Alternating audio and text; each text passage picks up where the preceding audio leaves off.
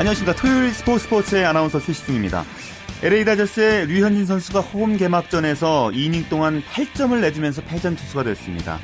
자, 미국 진출 후에 최악의 피칭인데요. 류현진 선수 관련 소식은 잠시 후에 메이저리그 소식에서 자세하게 정리해드리겠습니다. 자, 쌀쌀했던 식목일이었습니다. 하지만 야구장의 열기는 무척 뜨거웠죠. 국내 프로야구 소식, 오산의 윤세호 기자로부터 살펴보겠습니다. 윤 기자, 안녕하세요. 네, 안녕하세요. 먼저 기아 대 두산의 경기 살펴보죠. 엎치락뒤치락 재밌는 경기였습니다. 특히 9회 말에 두산의 추격이 좀 매서웠죠? 네, 기아와 두산이 초반에 좀 투수전 양상을 이렇게 띄웠는데요. 중반 이후부터 타선이 폭발하면서 기아가 두산의 9-6으로 승리했습니다. 예. 4회까지 기아가 0-1로 뒤지고 있었지만 5회에 두산 선발 투수인 노경훈 선수에게 2점을 뽑았고요. 6회에 1점을 더하면서 승리에 다가갔습니다. 그리고 기아는 7회에 두산 불펜 투수를 공략했는데요. 이현승, 오현택 선수를 무너뜨리면서 5점을 뽑아 승부에 쐐기를 박는 것 같았습니다. 그런데 기아 마무리 투수인 어센시오 선수가 9회 말 9-3 여유 있는 상황에서 마운드에 올랐는데요. 그냥 이제 기아가 승리하듯 했는데 3실점을 하고 말았어요. 특히 두산의 김재환 선수에게 싹쓸이 2루타를 맞고 말았는데요. 어센시오 선수가 외국인 선수 중에 유일한 마무리 투수거든요. 예. 어센시오 선수가 안정감을 좀 찾지 못하면은 기아는 올해도 좀 불안한 시즌을 보내지 않을까 좀 우려가 됩니다. 그렇죠. 오늘 송은범 대 노경훈 두 투수 대결은 어땠습니까? 네, 동갑내기 우한 에이스 투수들의 대결이었는데요. 예. 송은범 선수가 판정승을 거뒀습니다. 송은범 선수가 이날 6과 3분의 2이닝 동안 108개의 공을 던지면서 6피안타 3볼넷 5탈 3진 2실점으로 시즌 첫 승리에 성공을 했는데요. 반면 노경훈 선수는 개막 2연전 두 번째 경기였죠. LG와의 시즌 첫 등판 부진에 이어서 오늘도 6이닝 4실점으로 퀄리티 스타트에 실패했습니다. 예. 네, 올 시즌 두산 투수진이 어제까지 팀 평균 자책점이 7.10이었거든요. 예. 사실 두산 불펜이 좀 안 좋을 거라 예상은 됐는데 선발진까지 지금 흔들리고 있습니다. 두산 선발 투수 중에 볼스테드 선수만이 지금 퀄리티 스타트를 성공했고 니퍼트, 노경훈, 유희관, 이재호 선수 모두 다 부진하고 있거든요. 예.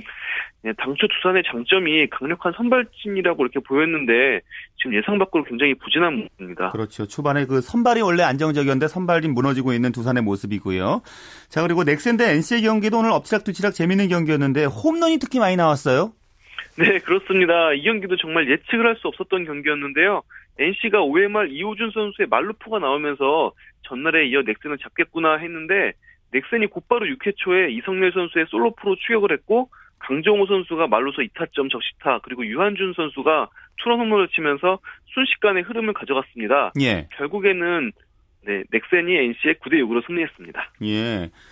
말씀해주신 것처럼 7회 넥센의 뒤집기가 정말 대단했고요. 최근에는 강정호 선수가 제 몫을 톡톡히 해주고 있는 모습이에요.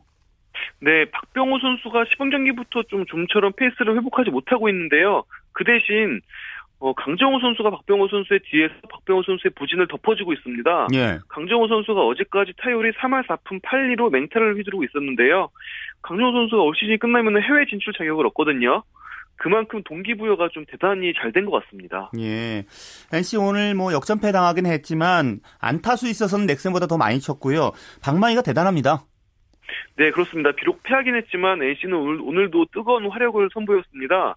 비록 넥센 필승주를 공략하지 못하면서 7, 8, 9회에 점수를 올리진 못했지만요. 일단 넥센 선발 투수 강윤구 선수를 무너뜨리는 데는 성공을 했거든요. 예. 오늘 6점을 뽑아냈는데요. 나선범 선수와 이호준 선수는 오늘도 각각 홈런을 터뜨렸고요.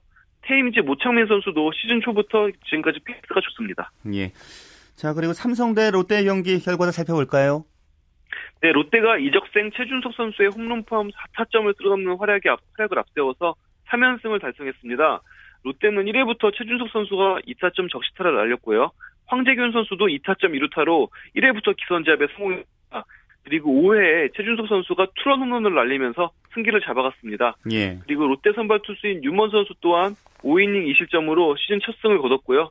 그러면서 롯데가 6-4로 삼성을 꺾었습니다. 예, 오늘 최준석 선수가 결승타도 기록을 했고요.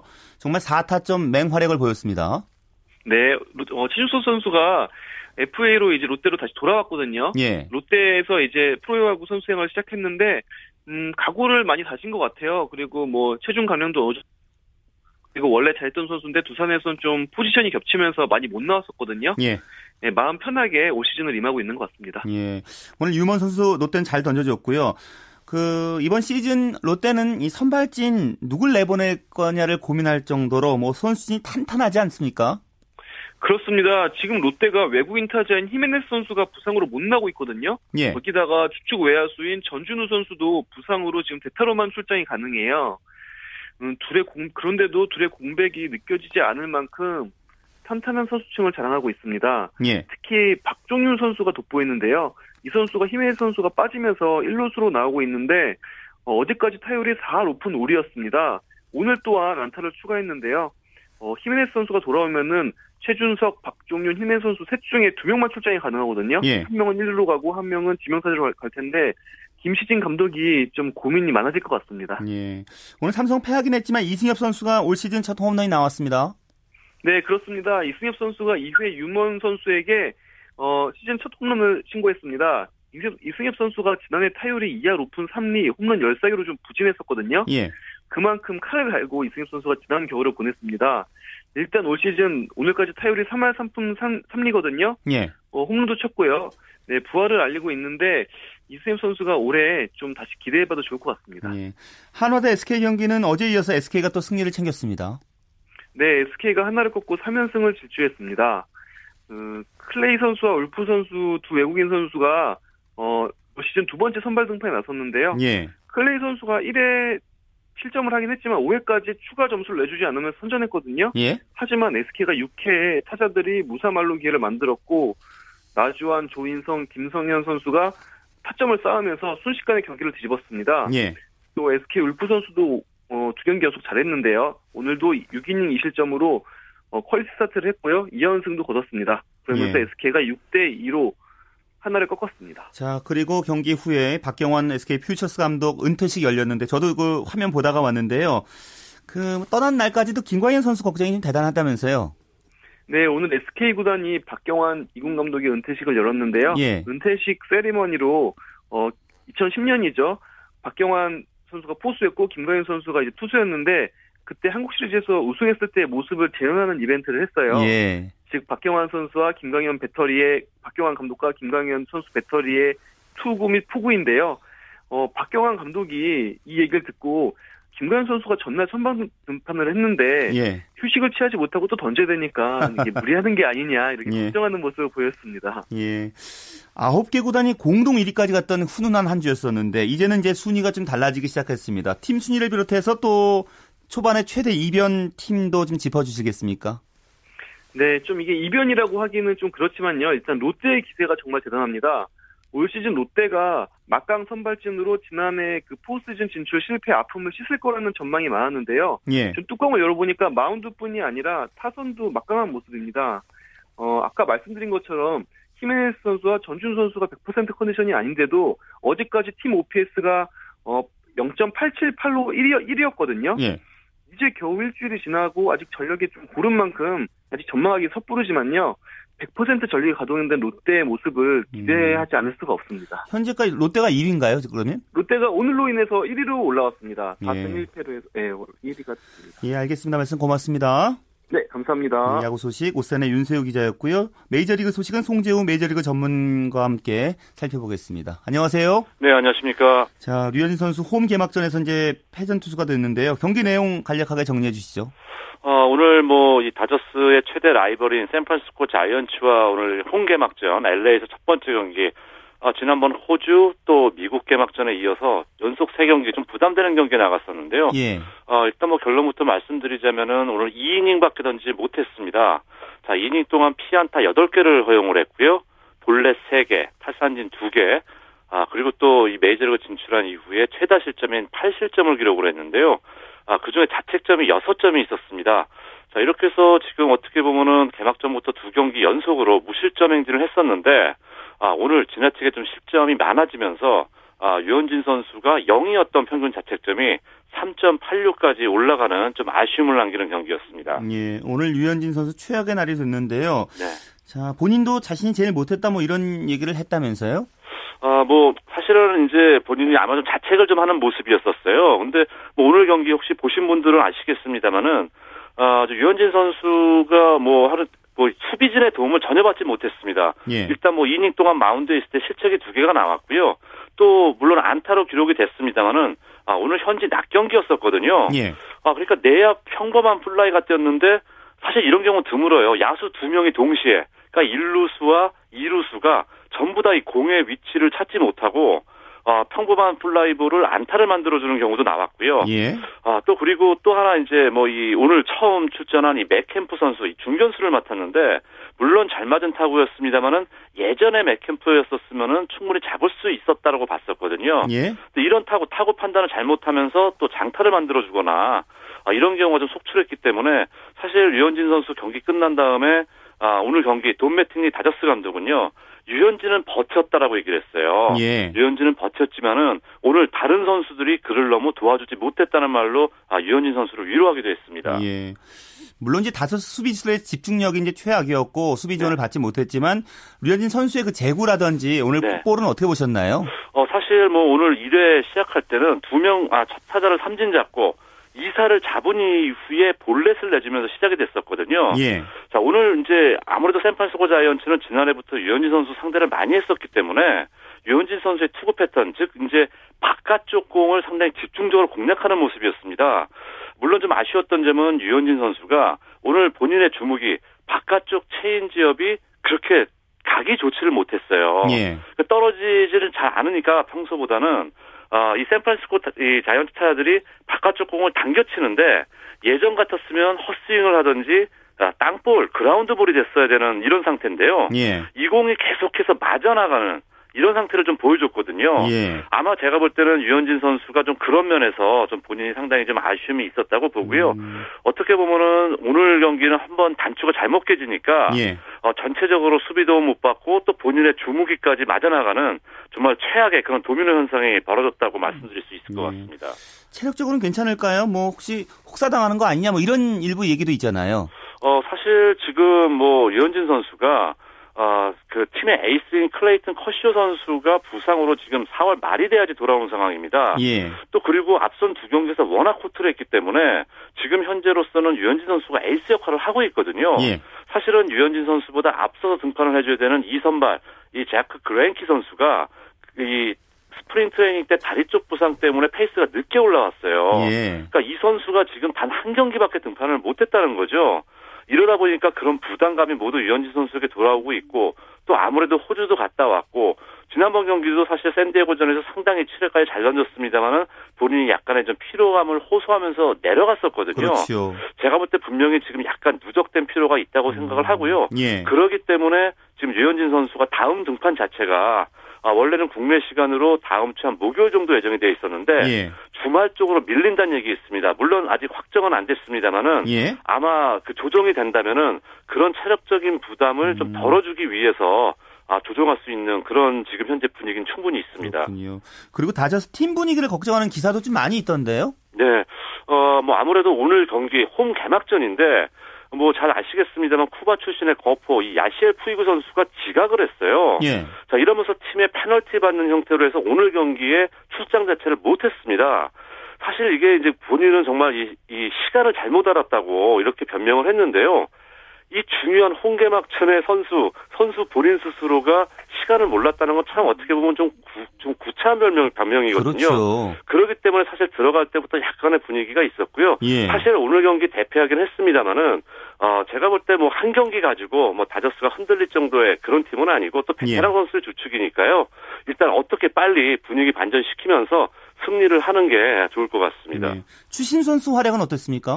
자, 추신 선수가 상당히 홈 개막전 활약이 뛰어났었는데요. 예. 오늘 템파베이 원정 경기에서는 3타수 무안타, 삼진 하나를 당하고 그리고 3타석까지만 하고 경기에서 물러났어요. 예. 그러면서 조금 상승세가 꺾인 게 아깝습니다. 오늘 경기 내용은 어땠나요? 자, 사실 오늘은 추신 선수뿐만이 아니라 이 템파베이의 선발이었었던 이 제이크 오도리지 선수가 뭐 속된 말로 날 잡아 따르지 않습니까?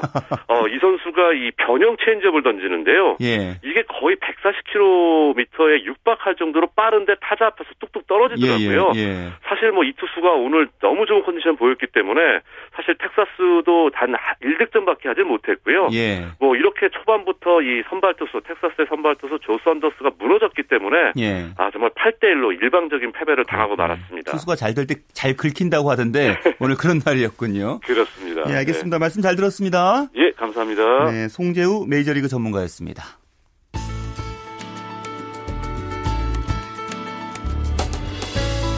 스포츠가 주는 감동과 열정, 그리고 숨어있는 눈물까지 담겠습니다.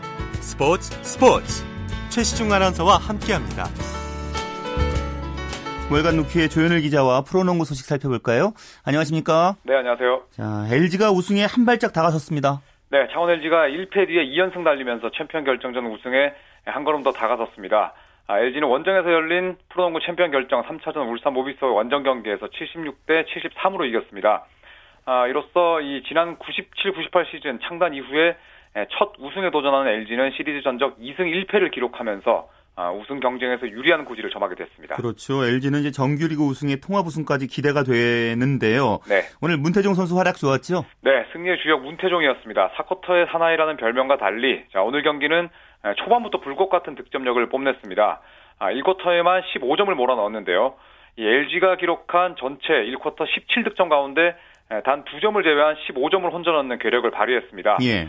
오늘 경기 도합 25득점, 또 3개의 어시스트를 기록하면서 수비수였던 모비스의 이지원 선수의 존재감을 완전히 지워버렸는데요. 예. 문태종 선수의 활약에 힘입어서 LG가 전반을 10점 차로 앞섰던 것이 또 오늘 승리에 큰 힘이 됐습니다. 네, 문태종 선수가 잠깐 숨을 고를 때도 제퍼슨이 살아났다면서요. 네, 그게 바로 이 LG의 강점이라 볼 수가 있는데 문태종 선수가 외곽 수비를 흔들자 골밑에서 좋은 기회가 났습니다. 데이본 제퍼슨이 그 기회를 잘 살렸는데요. 예. 자, 22득점에 9개의 리바운드로 제 몫을 해줬습니다. 특히 경기 종료 12.9초를 남기고 거의 불가능에 가까운 슛을 림에 꽂으면서 승리의 주역이 됐습니다. 예. 이후에 상대 반칙으로 얻은 자유투 득점으로 쐐기를 박았는데 제퍼슨 선수 챔프전 3경기 평균 25.3 득점 넣으면서 유재학 감독으로부터 차원이 다른 선수다 이런 극찬을 받았습니다. 그렇군요. 자, 모비스는 양동근 선수가 이제 경기를 풀어나가야 될 텐데요. 오늘 네. 그 LG 양우석 선수 수비가 대단했다면서요? 네, 양우석 선수가 4쿼터 전까지 양동근 선수를 단 2득점으로 틀어막으면서 수비에서 아주 크게 공헌했습니다. 오로지 양동근의 이 얼굴만 바라보는 페이스가드 수비를 선보였는데요. 그렇군요. 네, 비록 4쿼터에 무려 17점을 내주긴 했습니다만 그 전까지 양동근에 대한 수비를 거의 완벽하게 가져갔습니다. 양동근 선수도 경기가 끝난 이후에 상대가 볼도 잡지 못하게 하는 수비를 펼쳤다. 자, 이런 이야기를 할 정도로 오늘 양우석 선수의 수비가 대단했습니다. 예. 자, 이제 4차전 더 기대가 되고요. 네. 관전 포인트 짚어주실까요? 네, 이틀 연속 벌어지는 연전이기 때문에 이 벤치 멤버들의 역할이 중요할 것 같습니다. 예. LG보다는 가용 자원이 부족한 모비스가 좀 더 상황이 급한데요. 박종천, 이대성 외에 이 플레이오프 들어서 기복이 부쩍 심해진 로드 벤슨 선수가 제 몫을 해낼지 여부가 또 지켜봐야 할 이 사안입니다. 또 이외에도 막을 수 없는 선수로 거듭난 데이본 제퍼슨이 과연 4경기 연속 20점 이상을 기록하면서 또 팀 승리를 이끌지도 지켜봐야 할 관전 포인트가 되겠습니다. 그렇죠. 내일 이제 4차전 열리잖아요. 네. 그렇다면 또 체력이 중요하지 않을까요? 사실 4강 플레이오프를 3경기 만에 끝낸 LG가 모비스보다 평균 연령도 낮고 또 그간의 플레이오프 일정도 유리했습니다. 예. 굳이 따진다면 말씀대로 이 LG가 좀 더 체력적인 우위를 보일 수는 있겠습니다만 유재학 감독 말대로 챔프전 정도에 올라온 팀이라면 체력 차이가 생각보다 크지 않을 수도 있거든요. 예. 이틀 연속 연전을 벌이는 이 백투백 일정이 쉽지 않은 양 팀이지만 매 경기 치열한 접전을 펼치면서 또 양 팀이 챔프전에 걸맞은 또 그런 재밌는 승부를 만들어내고 있습니다. 예, 알겠습니다. 말씀 고맙습니다. 네, 감사합니다. 월간 루키의 조현일 기자였고요.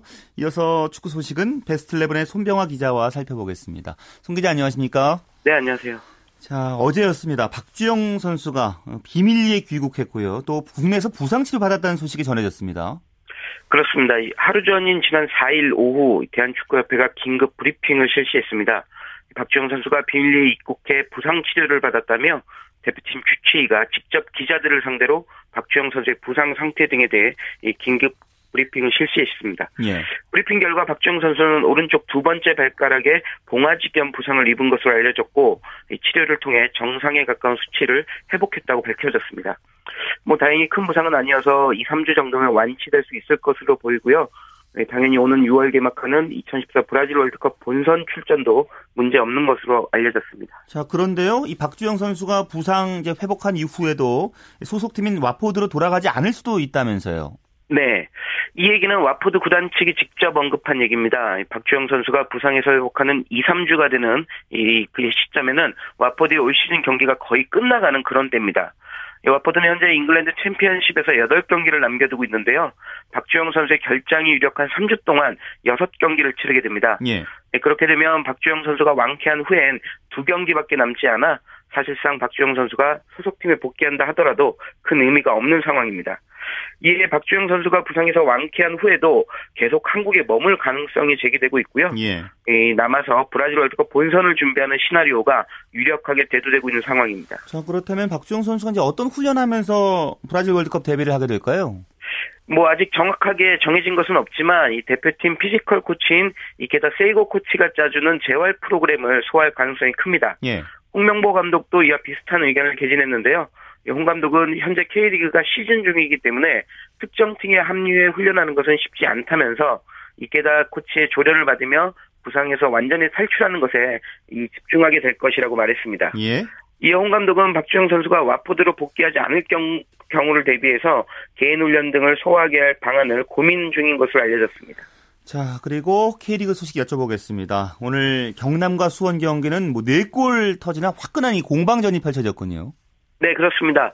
오늘 오후 2시 진주 종합운동장에서 열린 K리그 클래식 6라운드에서 홈팀 경남과 원정팀 수원이 각각 2골씩을 주고받는 화끈한 난타전을 펼친 끝에 2대2 무승부를 기록했습니다. 경남은 이 경기에서 전반 35분 송수영 선수의 선제골과 후반 6분 이재한 선수의 추가골을 더해 2대0으로 앞서 나가며 승기를 잡았습니다. 그러나 수원이 후반 15분 염기훈 선수의 추격골, 그리고 후반 27분 백이종 선수의 동점골을 터뜨리며 반격해서 2대2로 경기가 막을 내렸습니다. 예. 이 경기에서 골을 터뜨린 백이종 선수는 시즌 3호 골을 성공시키면서 득점 선두인 울산 김신욱 선수를 2골차로 추격했습니다. 예. 자, 그리고 상주 시민운동장에서는 제주와 상주 경기가 열렸는데 원정팀 제주가 이겼죠? 네, 맞습니다. 원정팀 제주가 홈팀 상주를 1대0으로 꺾으며 웃었습니다. 제주는 전반 41분 터진 드로겟 선수의 결승골을 끝까지 잘 지켜 상주를 꺾었는데요. 상주는 홈에서 열린 경기에서 선전했지만 이 패배에 아쉬움을 남기고 말았습니다. 이로써 제주는 올 시즌 3승째를 획득하며 승점 10점 고지를 밟았고요. 반면 상주는 4무 2패에 머무르며 아직도 시즌 첫 승 신고를 하지 못하고 있습니다. 예. 이 상주 인천하고 더불어 올 시즌 아직 승리가 없는데 과연 언제쯤 첫 승의 기쁨을 누리게 될지 좀 주목되는 팀입니다. 자, 성남과 인천의 결과를 살펴볼까요? 네, 오늘 오후 4시 탄천 종합운동장에서 열린 성남과 인천전은 0대0 무승부로 끝났습니다. 성남은 홈에서 열린 이 경기에서 승점 3점을 얻기 위해 공격적으로 임했지만 좌우 측면 수비수가 모두 부상으로 결장한 그 공백을 이기지 못하고 무승부에 만족했습니다. 예. 반면 인천은 성남의 공세를 잘 막아내며 원정 경기에서 승점 1점을 얻긴 했는데요. 아쉬운 것은 인천이 올 시즌 개막 후 1승도 거두지 못하고 있다는 점입니다. 인천 성남전에서도 무승부에 그치면서 첫 승의 감격을 다시 다음 경기로 넘기게 됐습니다. 예, 내일도 이제 K리그 경기 열릴 텐데요. 특히 내일은 서울과 전북의 경기가 있네요.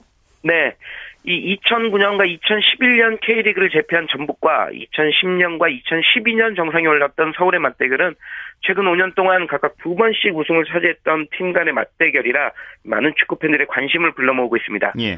두 팀 만나면 늘 치열한 접전을 펼쳐 보는 이들을 즐겁게 해줬는데요. 이번 맞대결에서는 또 어떤 흥미로움을 선사할지 기대됩니다. 그리고 광양에서 열리는 전남과 포항 경기는 이른바 제철가 더비로 불리는데요. 구단 간 자존심은 물론이고 모기업의 자존심까지 건 대결이라 이 경기도 치열하게 전개될 것으로 보입니다. 예. 자, 유럽리그에서 활약하고 있는 우리 선수들 경기 일정은 어떻게 됩니까? 네, 먼저 오늘 밤 10시 30분에는 독일 분데스리가에서 뛰고 있는 우리 선수들 경기가 시작됩니다.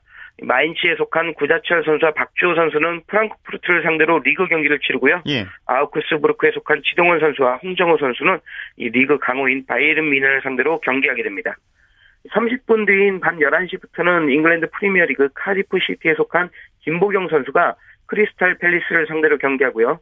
일요일인 내일 새벽 1시 45분에는 네덜란드 에레디비지의 PSV 에인트호벤에서 활약 중인 박지성 선수가 헤렌벤을 상대로 리그 경기를 치릅니다. 예, 알겠습니다. 말씀 고맙습니다. 네, 고맙습니다. 네, 국내외 축구 소식 베스트11의 손병하 기자였습니다.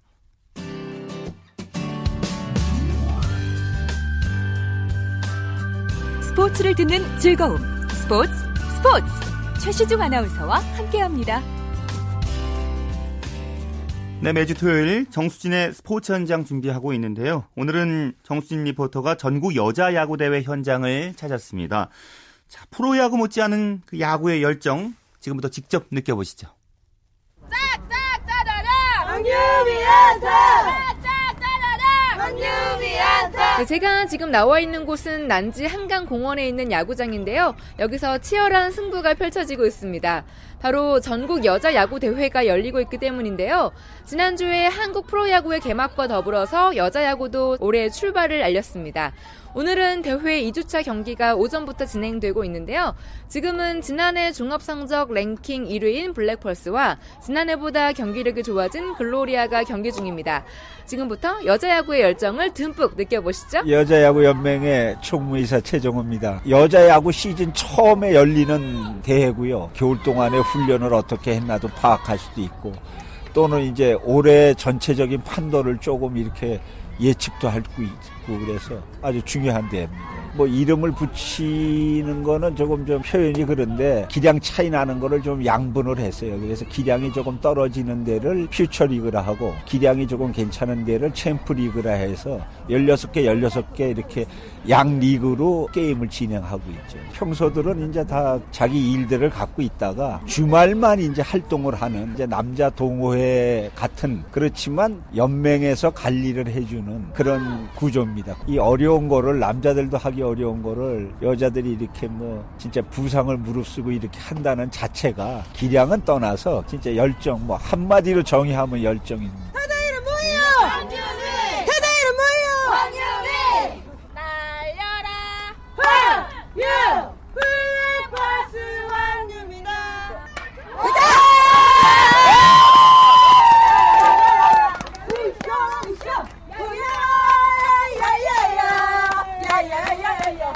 블랙펄스 감독을 맡고 있는 원주영입니다. 2008년도에 창단된 팀으로서 지금 이제 좀 어느 정도 궤도에 올라와서 성적을 좀 내고 있고 행복한 감독이죠. 강팀들하고 점점 하면서 그 손발이 맞아가고 저희는 컨디션이 좀 더 올라가고 있는 것 같아요. 그래서 우승을 목표로 하면서도 팀원들이 좀 다 같이 즐길 수 있게 그러면서 성적도 우승이 되면 아무래도 좋겠죠. 저는 블랙펄스의 포수를 맡고 있는 곽대희 선수입니다. 포수면 안방마님이신데 네. 어떻게 잘 이끌고 계신 건가요? 팀원들이 생각보다 저를 잘 믿어주고 따라주시고 있기 때문에 잘 그래도 운영되고 있는 것 같습니다. 저는 원래 비슷한 종목인 소프트볼을 하고 있었는데요. 이제 새롭게 이 야구라는 운동을 접하면서 굉장히 이제 스포츠맨십이라던가 오히려 더 흥미롭더라고요. 오히려 더. 지금 상비군하고 국가대표 쪽에서도 포수를 맡고 있는데요. 친목도모를 하면서 더 끈끈해지는 그 정을 느끼고 있는 것 같습니다. 블랙펄스 주장을 맡고 있는 외야 라인이고요. 김학진 선수입니다. 오늘 100% 출루를 다 했습니다. 이럴 일이 별로 없는데 오늘은 좀 잘 되네요. 경기가 잘 풀리는 날은 기분 좋으실 것 같아요. 아, 그럼요. 근데 대회다 보면 아무래도 승패 관련이 되어 있으니까 조금 더 긴장을 할 수밖에 없습니다. 라이스포 캐쳐! 아니. 그렇게 집어넣으려고 하지 말고 내 거 해. 그리고 여유가 없단 말이야, 지금 마운드에서. 라이스볼! 왜 좋은 볼 있잖아! 파이팅! 오케이! 서드! 오케이! 글로리아 팀 총감독입니다. 네, 이종훈입니다. 젊은 팀에 비하면 좀 기동력이나 이런 게 이제 떨어지니까. 그게 이제 나이들 들어서도 이렇게 야구를 좋아해주니까 고맙고. 그래서 올해는 좀 적어도 내년 되면 굉장히 좋은 팀이 될 거예요. 나이들이 있어도. 연습이 아무래도 그동안 이렇게 좀 부족했기 때문에 가면서 여름 지나면서 조금 좋아지고 내년이면 좀 많이 좋아질 팀이니까. 믿고 또 선수들을. 연습 장소 같은 게 지금 저희 팀뿐만이 아니라 모든 여자 팀들이 장소가 상당히 없는데 그런 것도 제가 해결을 해줘야지. 글로리아의 제 73번 손호진이라고 합니다. 이렇게 운동장을 뛸 수 있고 마음껏 경기를 할 수 있는 곳이 있다는 것만으로 감사한 것 같아요. 그래서 대회가 좀 많이 있었으면 좋겠고, 꼭 이번 대회 이 승리가 아니라 다음 대회도 있고 내년도 있으니까 같이 성장할 수 있게 이제 기회를 마련하는 자리라고 생각하고 있습니다. 그래서 안타를 쳤을 때 남들은 몰라요. 자기만 기억하지 평생. 그때 안타 쳤을 때의 느낌? 그게 기억이 나서 다시 찾아오기도 하고 다시 캐치볼을 하기도 하고, 수비, 멋진 수비 하나를 했을 때 남들은 기억하지 못하지만 나만이 기억하는 그 수비만으로 또 에너지를 얻게 되고 또 다시 열심히 하게 되는 것 같아요. 저는 25살 김다혜라고 합니다. 네. 보통 이제 학교 운동장이나 이제 실내 연습장 대관을 해서 이제 포지션별로 뭐 연습도 하고 캐치볼도 하고 있어요. 그래서 그렇게 하다가 이제 저희가 이런 전국대회가 한번 이제 오면은 사실 다들 이제 우승을 목표로 각오로 이제 하긴 하는데, 또 저희 팀이 또 이렇게 강팀을 이렇게 하는 것 자체만으로도 저희는 뭐 할 만큼 다 하셨다고 생각합니다. 사실 남자야구, 프로야구는 참 많은 사랑을 받고 있잖아요. 근데 저희 여자야구도 좀 더 관심을 갖고 좀 많이 응원해 주시면 뭐 우리나라에도 언젠가 뭐 프로야구, 여자야구 1군이 생기지 않을까 생각을 합니다. 많이 사랑해주세요. 네, 양 팀의 경기는 17대 6으로 블랙펄스가 콜드승을 했는데요. 다음 주에는 4강전과 결승전이 펼쳐질 예정입니다. 올 한해 여자야구는 과연 어떤 모습들을 보여줄지 이들의 신바람 나는 경기들을 기대해 보겠습니다. 지금까지 난지 한강공원 야구장에서 정수진이었습니다.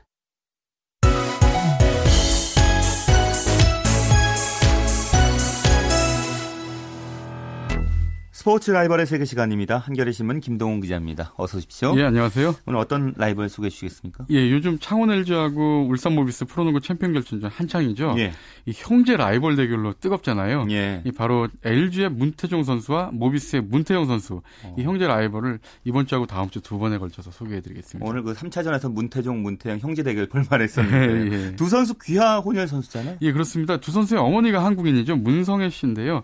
미 공군 병사하고 결혼을 해가지고 미국으로 건너갔는데 젊었을 때 고생을 많이 하셨어요. 뭐 음식점 서빙도 하고 빌딩 청소도 하면서 두 선수를 포함해서 삼형제거든요. 예. 동생이 또 있는데 그렇게 키웠습니다. 근데 이제 그 문태영 선수가 사실은 어머니가 이렇게 일 때문에 바빴기 때문에 대화할 시간이 어렸을 때 별로 없었다 그래요. 그래서 한국에 오기 전에 한국말을 전혀 못했었죠. 그렇군요. 예, 이 어렸을 때 이 문태종 선수가 참 착한 게 장남이죠. 이 동생들의 밥당번이었다 그래요. 예. 그러니까 부모님이 이제 일 때문에 집을 자주 비웠는데 이 동생들 끼니를 챙겨주고 또 이 투정 부리는 동생들한테 화 한 번 내지 않을 정도로 아주 품성이 착한 그런 선수였습니다. 아이였습니다. 예. 어린 시절부터 그러면 농구 선수의 꿈을 키웠습니까? 예, 그렇습니다. 어린 시절에 그 집 뒷마당에 이렇게 농구 코트가 있었대요. 그래서 두 선수가 이제 1대1로 농구를 하면서 우애를 키웠다고 하고요. 또 주말에는 아버지가 공군 부대에 일했잖아요. 그래서 예, 예. 그 활주로 옆에 농구 코트가 있었는데 거기서 뛰놀면서 농구 선수의 꿈을 키웠다고 합니다. 이 두 선수 모두 그 미국 리치몬드 대학 출신인데요. 대학 다닐 때는 그 미국 그 대학 리그죠. NCAA. 거기에 출전해서 또 이름도 날리고 했다고 합니다. 예. NBA 진출에는 실패를 했죠. 두 선수 모두. 그렇지만 이제 독일이나 프랑스, 그리스 같은 유럽 최고 무대에서 뛰면서 많은 상을 또 휩쓸었습니다. 장남인 문태종 선수와 문태영 선수는 몇 살 차이 납니까? 예, 그 3살 차이인데요. 문태종 예. 선수가 75년 12월생이고요. 문태영 선수가 78년 2월생이거든요. 그러니까 정확히는 2년 2개월 차이죠. 이 두 형제의 원래 이름은 제로드 스티븐슨 문, 그레고리 스티븐슨 문이었는데, 그러니까 문씨 형제가 아니라 사실은 스티븐슨 형제였죠. 그렇죠. 근데 이제 형 문태종 선수는 서울에서 태어났어요. 한 살 때 미국으로 건너갔고요. 동생 문태영 선수는 미국에서 태어났는데 이 농구를 하지 않은 그 막내 아들도 또 있는데 현재 은행에서 회계사로 일하고 있다고 합니다. 취미로 농구는 좀 잘할 것 같아요. 예. 두 형들이 잘하니까. 예. 선수들이 문태종, 문태영 선수 성격은 대조적이라고요? 예, 그렇습니다. 장남 문태종 선수는 좀 말수가 적고 좀 조용한 편인데요. 반면에 그 둘째 문태영 선수는 활달하고 명랑한 편입니다. 학교 다닐 때 성적도 둘 다 좋았다고 하는데 예. 문태영 선수가 조금 못했던 것 같아요. C학점을 가끔 받아왔지만 그래도 뭐 둘 다 A학점이나 B학점만 받았다고 합니다. 성실했군요. 예. 특히 또 효성도 지극하고요. 예. 가족도 끔찍히 위한다고 들었습니다. 예, 그 두 선수의 어머니 그 문성애 씨가 지금 미국 노스캐롤라이나에서 일식당을 하거든요. 예. 근데 한국에 이제 오면은 두 아들이 서로 모셔가려고 경쟁을 한다고 합니다. 문태종 선수는 아예 방 3개짜리 집에서 방 1개를 어머니를 위한 방으로 꾸며놨다고 할 정도라고 합니다. 예. 문태종 선수는 아내가 니콜인데 니콜과의 사이에 2남 1녀를 뒀고요. 동생 문태영 선수는 아내 네디와와 결혼해서 딸 하나를 두고 있는데 예. 이 서로 가족끼리도 자주 만나고요. 또 우애가 상당히 두텁죠. 그래서 한 선수가 경기가 없을 때는 다른 선수의 경기장을 찾아서 응원하는 모습 우리 팬 여러분들도 TV 화면에서 많이 봤을 겁니다. 예. 유럽리그에서 뛸 때는 상도 많이 받았잖아요. 예, 그렇습니다. 우선 형 문태종 선수가 더 화려했습니다. 99년 프랑스 리그 챔피언 결정전 MVP였고요. 2005년에는 유럽 전체 올스타에 뽑히기도 했습니다. 또 2009년에는 그리스 리그 올해의 포워드상을 수상하기도 했고요. 동생 문태영 선수는 네덜란드 리그에서 뛰었는데 2005년에 네덜란드 리그 MVP를 수상했습니다. 그렇군요. 한국에는 이 동생인 문태현 선수가 먼저 왔죠? 예, 그렇습니다. 문태현 선수가 2009-2010 시즌 그때 처음으로 이제 귀화 혼혈 선수 드래프트 제도가 도입이 됐죠. 예. 근데 그때는요 전태풍 이승준 선수에 밀려서 전체 3순위였습니다. 사실 이제 이 두 선수를 지명했던 팀들이 약간 좀 땅을 쳤죠. 그래서 이제 창원 LG에 지명이 됐는데 혼혈 귀화 선수는요 3년마다 FA로 풀립니다. 예. 그래서 이제 문태영 선수가 LG에서 3년을 뛴 다음에 작년 시즌에 울산 모비스로 이제 이적을 했죠. 또 형 문태종 선수는 동생보다 한 시즌 늦게 혼혈 귀화 선수 드래프트를 했는데 예. 그때 인천 전자랜드에 지명이 됐죠. 그때 유동훈 감독이 상당히 좋아했던 모습이 보이는데요. 그때 이제 문태종 선수가 사실은 세르비아 리그에서 연봉 30만 달러 그러니까 우리 돈으로 약 3억 원을 넘게 받았거든요. 예. 근데 동생이 한국에서 뛰자 이렇게 권유를 했다 그래요. 그래서 첫 해 연봉은 1억 원밖에 안 됩니다. 3분의 1로 깎이면서도 국내 무대에서 이렇게 뛰었죠. 그래서 이제 문태종 선수가 전자랜드에서 뛴 3년 동안 다 플레이오프에 진출시켰고 이번 시즌에 3년이 지나서 이번 시즌에 창원 LG로 옮겼는데 공교롭게도 창원 LG는 동생이 뛰었던 팀이죠. 그렇죠. 하여튼 가족애가 대단하군요. 근데 뭐 어머니는 예. 문태영 선수, 문태종 선수 응원을 어느 선수한테 할까요? 물론 둘 다 하겠지만 예, 그 동생 문태영 선수가 이런 얘기를 했어요. 예. 어머니가 이번에 이제 그 경기를 보러 오시는데 형을 응원할 것 같다 이렇게 얘기를 했어요. 그 이유는 문태영 선수는 작년에 챔피언 반지가 있잖아요. 그렇죠. 근데 형은 아직 챔피언 반지가 없기 때문에 어머니는 형을 더 응원할 것 같다 이렇게 얘기했는데 아마도 그럴 것 같습니다. 예. 이 두 선수가 챔피언전을 앞두고도 아주 재밌는 말을 주고받았죠. 동생 문태영 선수는 형과의 맞대결이 너무 흥분된다고 얘기하면서 그렇지만 챔피언전에서는 절대 형에게 양보할 수 없다. 우승 트로피 대신에 형한테 맛있는 식사를 대접하겠다 이런 얘기를 했고요. 예. 또 형 문태정 선수는 동생하고 챔피언전에서 대결하는 게 꿈이었답니다. 그 예. 꿈이 이루어져서 너무 기쁜데 지난 시즌에 이제 동생 태영이가 우승을 했으니까 이번엔 내 차례다 이렇게 얘기를 했다고 해요. 다음 주도 좀 재미있는 두 선수 관련된 얘기 기대해 보겠습니다. 예. 예, 말씀 고맙습니다. 예, 감사합니다. 네, 스포츠 라이벌의 세계 한겨레신문 김동훈 기자와 함께했습니다. 일본 프로야구 소프트뱅크의 이대호 선수가 4경기 연속 안타 행진 이어갔습니다. 이대호 선수 5회 1사 2, 3루 찬스에서 타석에 들어섰고요. 우익수 희생플라이로 타점 추가하면서 팀의 8-4 승리를 이끌었습니다. LPGA 투어 명예의 전당에 입성한 박세리 선수는 시즌 첫 메이저 대회인 나비스코 챔피언십에서 공동 선두에 올랐다는 소식도 있습니다. 오늘 준비한 소식 여기까지입니다. 내일도 풍성한 스포츠 소식으로 찾아뵙겠습니다. 함께해 주신 여러분 고맙습니다. 지금까지 스포츠 아나운서 최시중이었습니다.